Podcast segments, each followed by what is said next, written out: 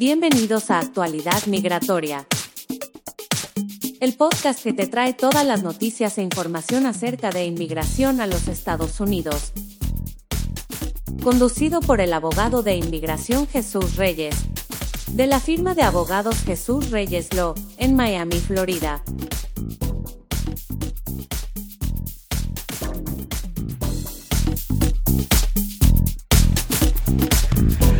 Hola, hola a todos ustedes, ¿cómo se encuentran familia? Le damos la bienvenida a otro live stream. Estamos aquí en vivo respondiendo sus preguntas de inmigración, así que gracias a todos por sintonizarse. Este, un privilegio poder servirles a todos ustedes y sé que eh, hay muchas preguntitas ahorita de inmigración. Ese fue mi, productor Wilmer. Wilmer, saluda ahí a la, gente. El hombre detrás de las cámaras que está ahí ayudándome. Este, pero sí, quiero, quiero honestamente darle las gracias. Este, estamos aquí ofreciendo esta ayuda a la, a la comunidad.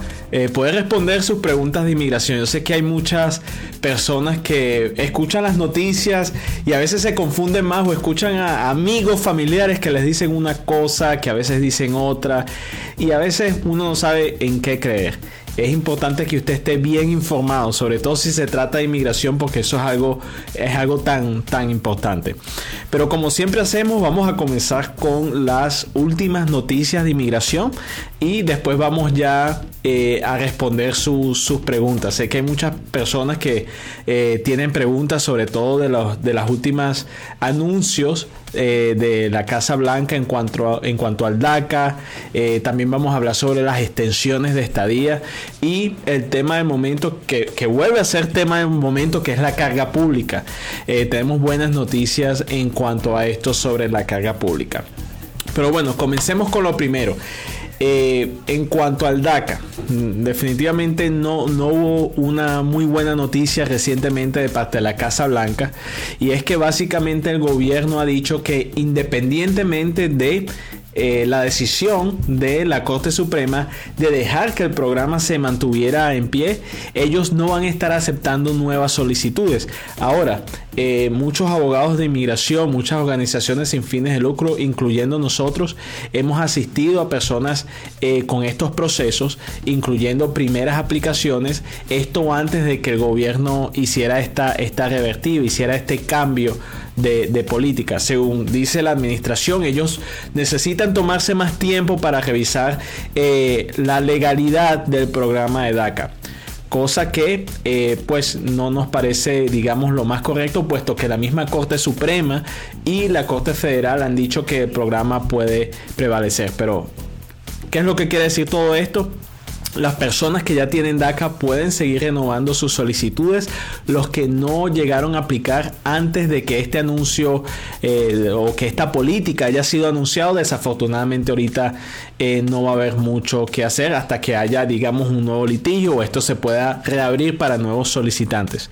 Pero, damas y caballeros, no todo es malas noticias. Sabemos que este, por otro lado, lo que es la, el tema de la carga pública, sabemos que el gobierno ha decidido, bueno, eh, básicamente la, la Corte también ha emitido de que eh, cuando una persona recibe ayuda debido a la pandemia, esto no puede ser usado contra ellos. Ahora sabemos que esto ha sido eh, algo que ha estado allí por, tiempo, pero ahora el gobierno ya está más claro en este asunto. Y supongamos si usted recibe algún, algún tratamiento, ni Dios quiera, usted eh, pues le, dio la pandemia o tiene un familiar que está en el médico, no tiene estatus migratorio, pero está recibiendo ayuda social debido a el coronavirus. Bueno, esta ayuda social no puede ser usada contra usted o su familiar. Entonces eso es bueno porque hay muchas personas recibiendo ayuda, ayuda del gobierno, ayuda monetaria, si de alguna forma usted recibe, digamos, este, un proceso de asilo, usted tiene un permiso de trabajo, un número de seguro social y está recibiendo o recibió el cheque los 1.200 dólares.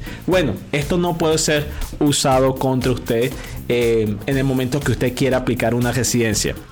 Tenemos que destacar lo siguiente, que cuando eh, el tema de la carga pública es algo que solo afecta a personas que quieren aplicar a la residencia. O sea que si usted ya es residente y usted está aplicando a una ciudadanía, esto no es algo que lo va a afectar a usted. Esto va a afectar solo personas que quieren aplicar a la residencia aquí en los Estados Unidos. Por otro lado, para las personas que se quedaron varadas aquí en el país, eh, sabemos que hay muchísimas personas por todo lo que está pasando eh, a nivel mundial en cuanto a esta pandemia personas sometiendo eh, extensiones de estadía. estas extensiones se permite al solicitante que puedan pedir pues que, no les, les cobren, disculpen, que no les cobren las tarifas de inmigración. Pero esto tiene que ser bien justificado. Ahora, basado en nuestra experiencia, sabemos que cuando una persona trata de no pagar las tarifas, aunque sea justificado, esto de alguna forma eh, afecta, puede afectar lo que es eh, los chances de esa persona poder obtener una extensión. ¿Por qué? Porque hay muchas veces que la extensión, lo que es la justificación de la extensión, eh, está bien, eh, el gobierno está dispuesto a aprobarlo, pero quizás el gobierno no está dispuesto a aprobar la justificación que usted está dando para no tener que pagar las tarifas. Y por lo tanto pueden, pueden negar todas las entonces ustedes no quieren que eh, haya, digamos, más, más tropiezos, más obstáculos para que usted pueda obtener esa, esa extensión de, estadía. Por eso mi recomendación es que aunque usted pueda someter, eh, digamos, una excepción o pedir la inmigración, no pagar las tarifas de la extensión de estadía, es preferible que las pague. Hay muchas personas que nos han dicho abogado, pero se nos hace difícil. Sabemos que son casi 500 dólares, es bastante dinero, pero mi recomendación, tanto profesional eh, como por, experiencia, es que ustedes paguen las tarifas eh, que solo, eh, vaya, que sea muy, un caso muy, muy extremo que no lo puedan hacer, ya en ese instante si no, ya tuvieran que pedir una justificación al gobierno para no tener que pagarlas. Pero esas son las noticias hasta ahorita las más importantes de inmigración. Lógicamente nosotros tenemos información importantísima e interesantísima en nuestras redes sociales. Eh, está nuestro canal de YouTube, Jesús Reyes Legal, también nuestra página de internet. Eh, ahora hasta tenemos un programa, una, pues una página de TikTok. Les, recomiendo que vayan nuestros, nuestros videos animados que tenemos ahí de inmigración, videos cortitos que le dan la noticia en, en un minuto y están más animados que los otros. Así que si les gustan los videos bien animados, pueden ir a nuestro canal de TikTok, arroba Jesús Reyes LAW, Jesús Reyes Law. O también eh, pueden ir a, como están muchos de ustedes ya, nuestro Facebook, nuestro Instagram y aprender todo lo que está pasando en inmigración. Los videos de. Eh, pues diferentes casos eh, de asilo, eh, testimonios, peticiones laborales, etcétera, y muchos otros los tenemos en nuestro canal de YouTube, Jesús Reyes Legal. Ya con eso vamos a comenzar ahora lo que vinimos. Ya es viernes, yo sé que todo el mundo está mentalizado ya en el fin de semana, entonces tenemos que este, ser concisos y precisos, ya darle la información que usted necesite para que usted pueda descansar este fin de semana. Es importante recalcar lo siguiente, sé que estamos eh, viviendo tiempos difíciles eh, a nivel mundial. Eh, lógico por el tema de esta pandemia, pero tenemos que mantener la fe y tenemos que mantener la buena actitud. Hay muchas personas que eh, que conozco que dicen abogado, este, yo eh, estoy deprimido, no salgo, eh, no voy para ningún lado, estoy encerrado todo el, todo el día en mi casa y bueno, esto es lógico, se respeta la decisión de cada persona en cuanto a su salud, pero les exhorto de todo corazón que mantengan la buena actitud, sean positivos, tengan mucha fe y disfruten la vida, porque la vida continúa, como, como dicen por ahí, la vida es bella, así que este sigan, sigan adelante en ese sentido. Vamos a responder las preguntas de inmigración. Vamos ahorita con las personas que nos están escribiendo por Instagram. A ver. Tenemos aquí varias personas ya metidas en nuestro en nuestro Instagram. A ver, a ver, saludos, saludos a toda la gente linda que nos está viendo. A ver, tengo casi cinco años que solicité el asilo y no me han llamado para la primera entrevista, nos dice Douglas. Eh, estimado Douglas, saludos para usted. Esto es algo muy común. Conozco personas que han estado esperando hasta por 8 años o más. Mi recomendación, trate de ver alguna otra manera en la cual usted puede obtener un estatus legal que no dependa del asilo. Existen peticiones eh, pues familiares, existen certificaciones laborales, existen otras maneras que usted pudiera intentar obtener un estatus mientras está en una espera de su cita de asilo. Lógicamente, para lo que es los casos de asilo, estamos dispuestos a asesorarlos y hemos tenido la dicha de ayudar muchas personas a obtener el asilo aquí en el país. ¿Todo bien, Wilmer? ya, ese es el productor de Steven Spielberg que tenemos aquí, eh, la versión venezolana, Steven Spielberg. A ver, este, seguimos. Hola, buenas tardes. Fue exonerado el pago de extensión de visas. Es decir, para las extensiones de visas no, no tiene que no es que haya sido exonerado y vamos a aclarar eso porque hay personas que piensan que es gratuito. No es gratuito. La, tarifa eh, por lo general son como unos 455 dólares que hay que pagar al gobierno que recomiendo lo, lo pague aunque, aunque usted puede pedir una justificación para no tener que pagarlo. ¿Cuál es el gran problema en pedir esta justificación? Como acabé de hablar eh, anteriormente usted puede que eh, las dos aplicaciones fueran una aplicación para no tener que pagar las tarifas y otra aplicación para pedir la extensión. Ahora bien, puede que su aplicación de extensión se la vayan a otorgar, pero porque para inmigración eh, las razones que usted dio de la eh, de la justificación para no pagar las tarifas no fueron suficientes, ellos tienen y pueden denegarle toda su solicitud. Entonces no vale la pena que pues quizás por ahorrarse un dinero la persona vaya a, pues a, no obtener este beneficio o que, no vaya a tener los chances de aplicar o tener una extensión aprobada. Si necesita hacerlo, entonces para eso están esos recursos para que usted le pida al gobierno no eh, pues pagarlo y, y existe el mecanismo para eso pero honestamente, y no solo con las extensiones de estadía, con aplicaciones de residencia, ciudadanía, si usted no tiene, si usted tiene los medios o puede conseguir los medios para pagarlo, hágalo, porque si no, esto puede causar más trabas a su solicitud. Entonces, muy buena la pregunta. A ver, seguimos aquí con eh, Instagram. Eh, nos preguntan aquí, eh, renuncié a mi asilo, nos pregunta Luisa, en diciembre del 2018 y me llegó el cheque de la ayuda de los 1200. ¿Debo devolverlo o es legal que me quede con el dinero? Entonces, usted se puede quedar con el dinero debido a que esto fue un dinero que se le dio por, el tema de la pandemia, el gobierno ha aclarado que las personas que hayan recibido ayuda debido a la pandemia, y esto es lógico, ayuda que usted merece obtener, o sea, que usted no falsificó ningún documento para obtener ayuda, sino que usted dio información real y el gobierno quiso darle a usted ese dinero. Usted tranquila, usted use ese dinero para usted y su familia, no tiene que regresarlo a inmigración. Seguimos, Lenin Leal nos pregunta, ¿cuál es la mejor opción para eh, una persona que, a ver, quede parado con la pandemia? ¿Cuál es la decisión más viable? ¿Asilo o extensión de estadía? Eso depende de muchas cosas. Si usted ya califica para un asilo y usted tiene la intención de quedarse en los Estados Unidos y es la única opción, porque esa es otra cosa, no existe solamente el asilo, existen muchísimas otras alternativas. Pero suponiendo, eh, Lenin, que su caso es solo de asilo, que usted sí tiene miedo de persecución, o sea, que no le está sometiendo solo por quedarse pues por un tiempo en los Estados Unidos, que es una una solicitud legal legítima, entonces no pierda su tiempo en pagar por una extensión de estadía o someter una extensión de estadía. Váyase ya de una vez al asilo. Eh, es, lo más aconsejable. Ahora, si usted no está muy seguro, entonces es preferible que someta a la extensión primero.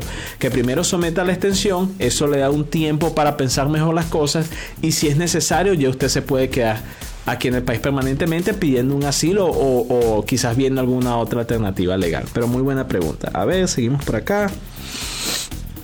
Este, les recuerdo que tenemos nuestro, nuestras em, eh, información, videos informativos en nuestro canal de YouTube.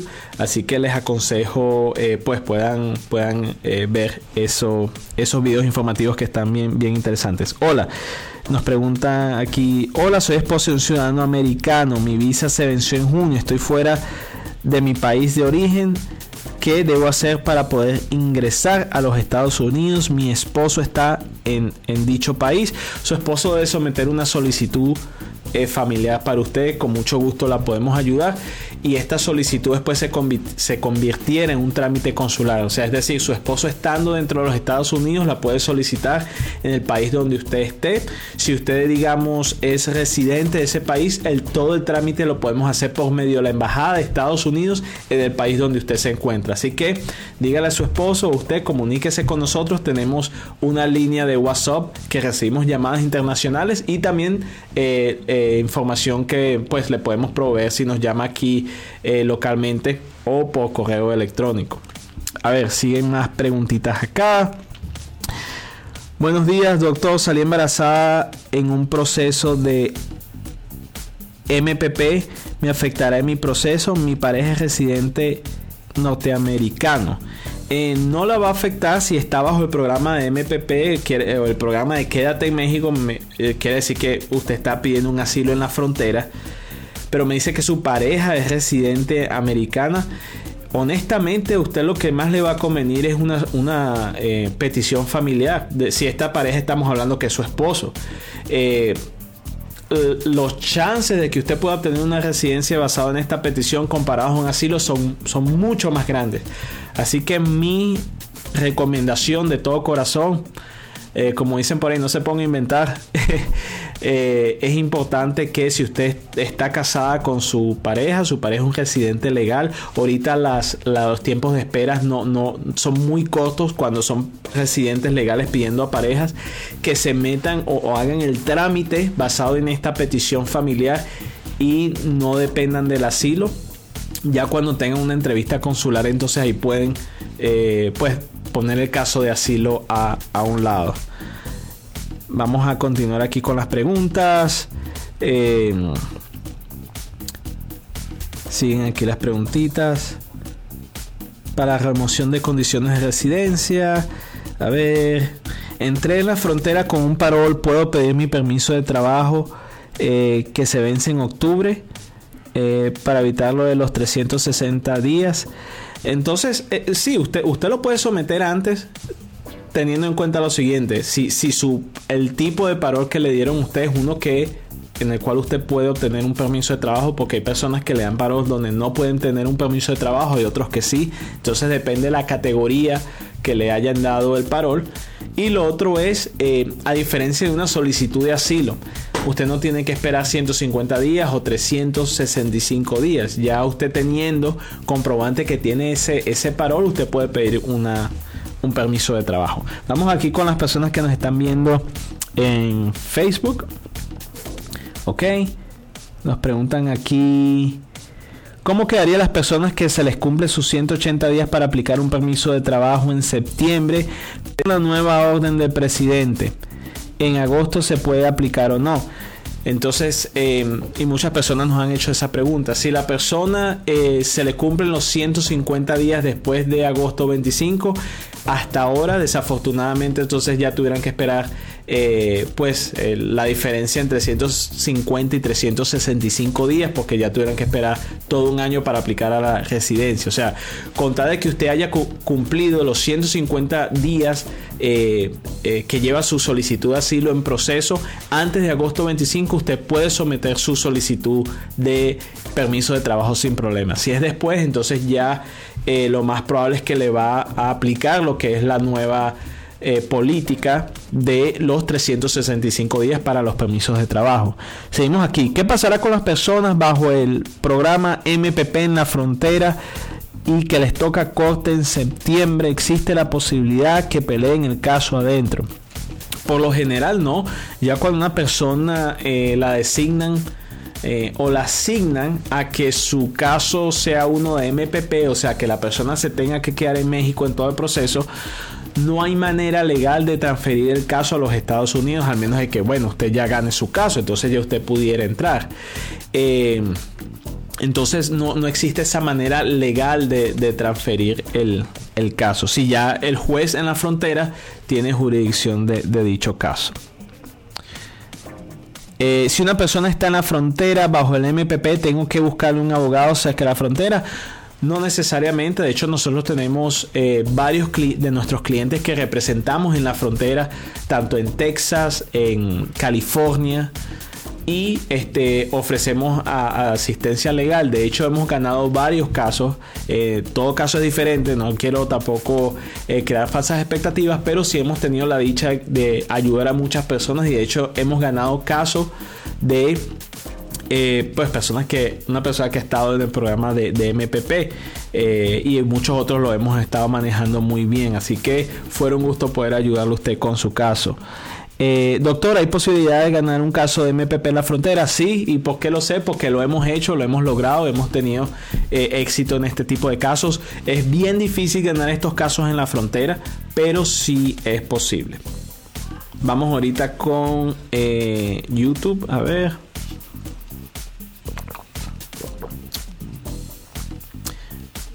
A ver, a ver. Entonces, si aquí voy a necesitar ayuda, aquí voy a necesitar ayuda de mi productor ahí que me muestre los comentarios en YouTube. Así que esperen un momentito. Las personas en YouTube, eh, muy importante mantener la calma en estos tiempos, la, la buena actitud. Y ok, aquí tenemos ya varias, ok, personas, perfecto. A ver, eh, nos pregunta Nancy, buenas tardes, ¿será que puedo renovar el permiso de trabajo? Eh, ¿Cuánto cuesta la renovación? Aproximadamente unos 400 y pico de dólares es lo que estuviéramos hablando para la renovación. Eh, buenas tardes, nos pregunta el señor Cari Juárez o la señora Cari Juárez. Buenas tardes, abogado. Tengo mi segunda corte ante un juez de inmigración. Voy a presentarme sola. Corro riesgo de ser deportada. Es una, una dama. Eh, no necesariamente, para serlo honesto, por lo general los, los jueces permiten a una persona ir solos por primera vez. Eh, ya a discreción de ellos lo permiten otras veces. Mi recomendación, si usted puede eh, ir asesorada y representada, es mucho mejor porque hay ciertas alegaciones y ciertas cosas que se dicen que aunque usted no esté representada la pueden afectar en su caso y no quisiéramos que pues usted fuera afectada como acabé de hablar ahorita, nosotros estamos dispuestos a asesorarle en cualquier parte de los Estados Unidos. Si necesitáramos saber más de su caso, pero con mucho gusto estamos dispuestos a asesorarle. Nos preguntan, abogado, una pregunta. Como mi compañía, eh, como mi compañía donde en mi compañía donde trabajo habrá alguna manera de arreglar papeles. Existen peticiones laborales que esto se hace por compañías o compañías la tienen que eh, solicitar. Puede que sí, pero ojo, hay personas que califican a una petición laboral y otras que no. Y por lo general, cuando la persona ha tenido una deportación o se ha quedado más de 180 días ilegalmente en los Estados Unidos, por lo general la persona no aplica a una residencia basada en una petición laboral tenga cuidado de estafadores, de notarios por allí que le dicen que sí se puede hacer. Eh, que todos los trámites sí, sí se pueden lograr.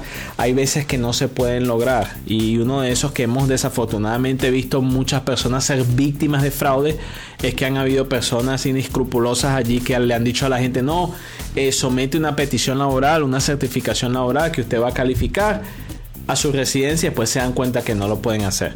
Una de las cosas que eh, a veces nos preguntan, abogado, pero usted nos puede dar una garantía de un caso. Éticamente yo no puedo dar una garantía, pero lo que sí puedo garantizar es que vamos a hacer todo lo posible para ayudar a la persona y lógico ser honestos en su caso, porque estamos hablando de que son familias, son personas que vienen aquí a, salir adelante y a alcanzar el sueño americano. Entonces no es justo que nadie vaya a tomar ventaja pues de, de ustedes, ¿ya? Abogados beneficiarios del DACA no podrán solicitar permisos para viajar. No necesariamente, si usted ya tiene el DACA, usted puede solicitar el permiso de viaje. Ya es cuestión de inmigración que se lo quiera aprobar, pero técnicamente puede someter la, solicitud. Eh, recién nos pregunta Andrea Gaby, recién casada con un ciudadano americano, tengo un hijo menor de 21 años en Colombia, quiero saber cómo lo puedo traer. Si está recién casada, lo que quiere decir que usted se casó después de que su hijo cumpliera los 18 años. El tema con eso es que ya su esposo, su pareja, no lo pudiera pedir a él. Para que su esposo hubiera podido pedir a su hijo, ustedes se hubieran tenido que haber casado antes de que él cumpliese los 18 años. Pero aquí es donde viene la buena noticia. Usted puede lograr obtener la residencia. Teniendo usted la residencia puede pedir a su hijo. Siempre y cuando, si usted es residente legal, su hijo esté soltero. Si su hijo se nos casa, ahí ya no lo puede pedir como residente. Lógicamente, si su hijo se casa con una ciudad americana, ya es otra cosa, una residente legal. Pero bueno, eh, si eso llegara a ser así, invíteme a la boda. Y si me invita, yo personalmente le ayudo con su trámite de inmigración. Este, ese es el productor mío. Claro que sí, para eso estamos, para eso estamos. A mí me, encanta la, para ir a la fiesta. Dice ese productor es tremendo. a ver, vamos aquí. Este. A ver, a ver, a ver, a ver. Siguen las preguntas. Eh, ¿Puedo cambiar de visa de a visa de estudiante estando en Estados Unidos? Si lo puede hacer con una solicitud de, cambio de estatus. ¿Puede un solicitante de asilo pendiente aplicar a la lotería de visas? Sí lo puede hacer. Ahora, dependiendo si el, eh, si el aplicante de asilo ha acumulado más de 180 días de estadía ilícita, es que ahí sí se tuviera que determinar si esa eh, posible aprobación de lotería de visa se pudiera convertir en una residencia. Si ha pasado más de 180 días donde la persona ha estado ilegal en el país, independientemente gane la lotería de visa, entonces no puede eh, aplicar una residencia basado en eso. Pero si no ha acumulado esa estadía ilícita, entonces sí lo puede hacer. En mi trabajo quieren eh, solicitar la certificación laboral que debo hacer, ellos que deben de hacer llámenos. Eh, son varios requisitos que hay para la certificación laboral. Eh, definitivamente tuviéramos que hablar con usted, tuviéramos que hablar con su empleador y entonces ahí ya empezar a asesorarlos con, eso. Eh, a ver, siguen aquí las preguntas. No me quiero quedar atrapada en los Estados Unidos. No sé si me pueda ir en agosto por la cuarentena en Venezuela y no tengo dinero para pagar la extensión. Si tuviera que hacerla, ¿cómo hago? Eh, entonces, eh, eh, en esos casos existe la, lo que es la excepción o, pedir inmigración no pagar las tarifas. pero como bien dije, ya es como un arma de doble filo porque aunque por un lado está pidiendo pues puede que le quiten estas tarifas y no tenga que pagarlas por otro lado si inmigración quiere aprobar su solicitud pero no piensa que es justificable el usted no paga las tarifas pueden negarle toda la solicitud pero es una opción que está disponible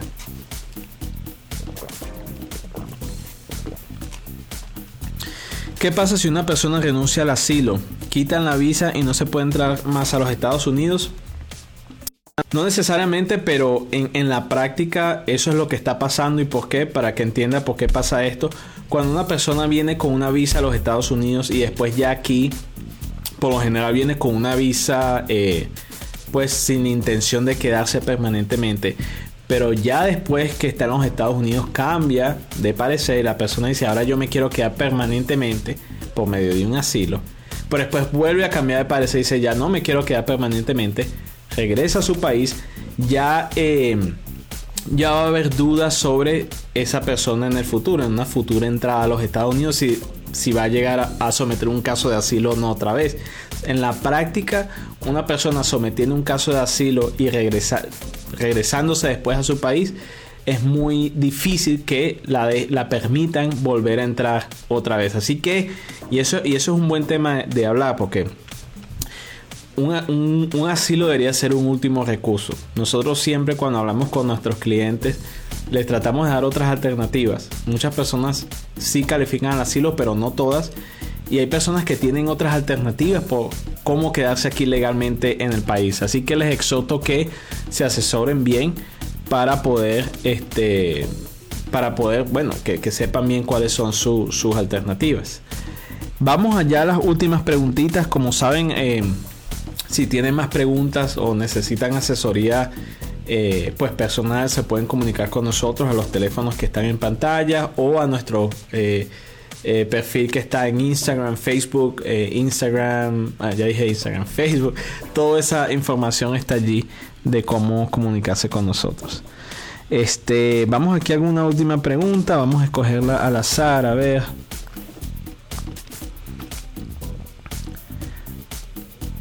Ok. Entonces nos preguntan aquí, hola abogado, entré bajo palabra con Alien Arriving sin parol, ¿puedo aplicar al ajuste cubano?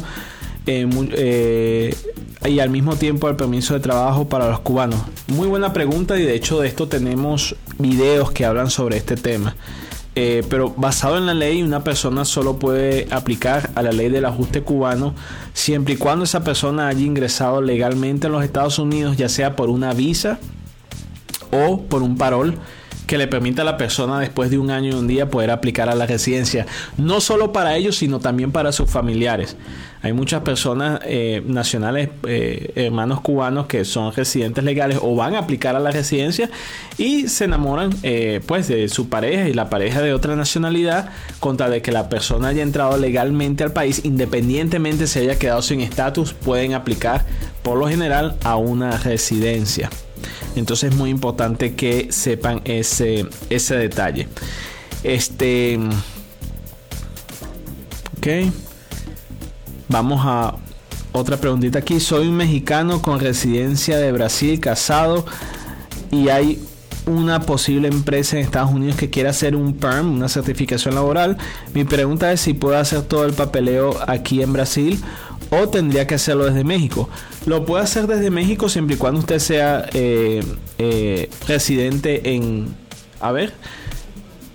Aquí en Brasil. Oye, ok, usted lo quiere hacer en Brasil, entiendo. Ok, si usted es residente en Brasil, entonces lo puede hacer desde allí. No hay necesidad que usted tenga que ir a, a México para hacer ese, ese proceso. Ok. Ok, aquí nos están preguntando, si me niegan la visa, ¿puedo solicitar el ESTA?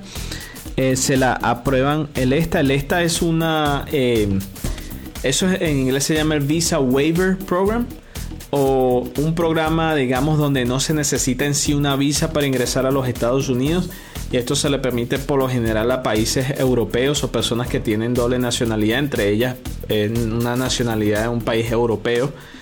Eh, no obstante, cuando una persona le niegan la visa, por lo general le terminan también negando el ESTA. De hecho, cuando uno hace la aplicación del ESTA, una de las cosas que le preguntan es eso, si alguna vez le han negado una visa.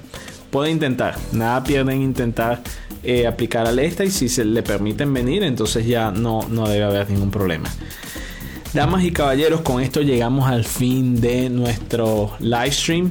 Eh, de nuestras consultas en vivo. Queremos darle las gracias por tomar de su tiempo, escuchar las últimas noticias de inmigración y también para asesorarse un poquito sobre eh, diferentes temas. Hemos tenido la gran dicha de poder asistirlos y lógicamente quisiera que esto no se quedara así. Así que si usted necesita ayuda, necesita asesoría, estamos aquí para ayudarlo. Nuestras oficinas están abiertas. Estamos ayudando a la comunidad, tanto internacional como la comunidad aquí inmigrante en los Estados Unidos para salir adelante y alcanzar el sueño americano. Les recuerdo que eh, tenemos videos bien interesantes en nuestro canal de YouTube, así que síganos, denos eh, like, suscríbase, compártalo, véalo con su familia. Eh, que ahorita aprovechando el fin de semana quizás fuera un buen momento de ver videos de inmigración. Pero bueno, hay que gozar la vida, tener actitud positiva. Sabemos que las personas están pasando por una situación muy difícil, tener a nuestras comunidades, nuestras familiares en, oración y también pues ser fuente de apoyo y de ayuda para muchos de ellos. Así que si usted tiene eh, un, trabajo, ayude a esa persona que quizás no lo tenga. Eh, sabemos que muchos restaurantes y sitios están cerrados. Eh, traten de, pedir comida si es por, este, no sé, que se la traigan a su domicilio o como dicen por aquí, take out pero ayudemos también a los, a los comerciantes que, que, tanto lo necesitan en estos tiempos de pandemia. Pero bueno, con eso me despido, les deseo lo mejor familia, muchas bendiciones, muchos saludos, disfruten su fin de semana y nos vemos pronto. Hasta la próxima. Esto fue Actualidad Migratoria. El podcast que te trae todas las noticias e información importante acerca de inmigración a los Estados Unidos. Conducido por el abogado de inmigración Jesús Reyes, de la firma de abogados Jesús Reyes Legal, en Miami, Florida. Para más información, visite nuestra página web, jesusreyeslegal.com.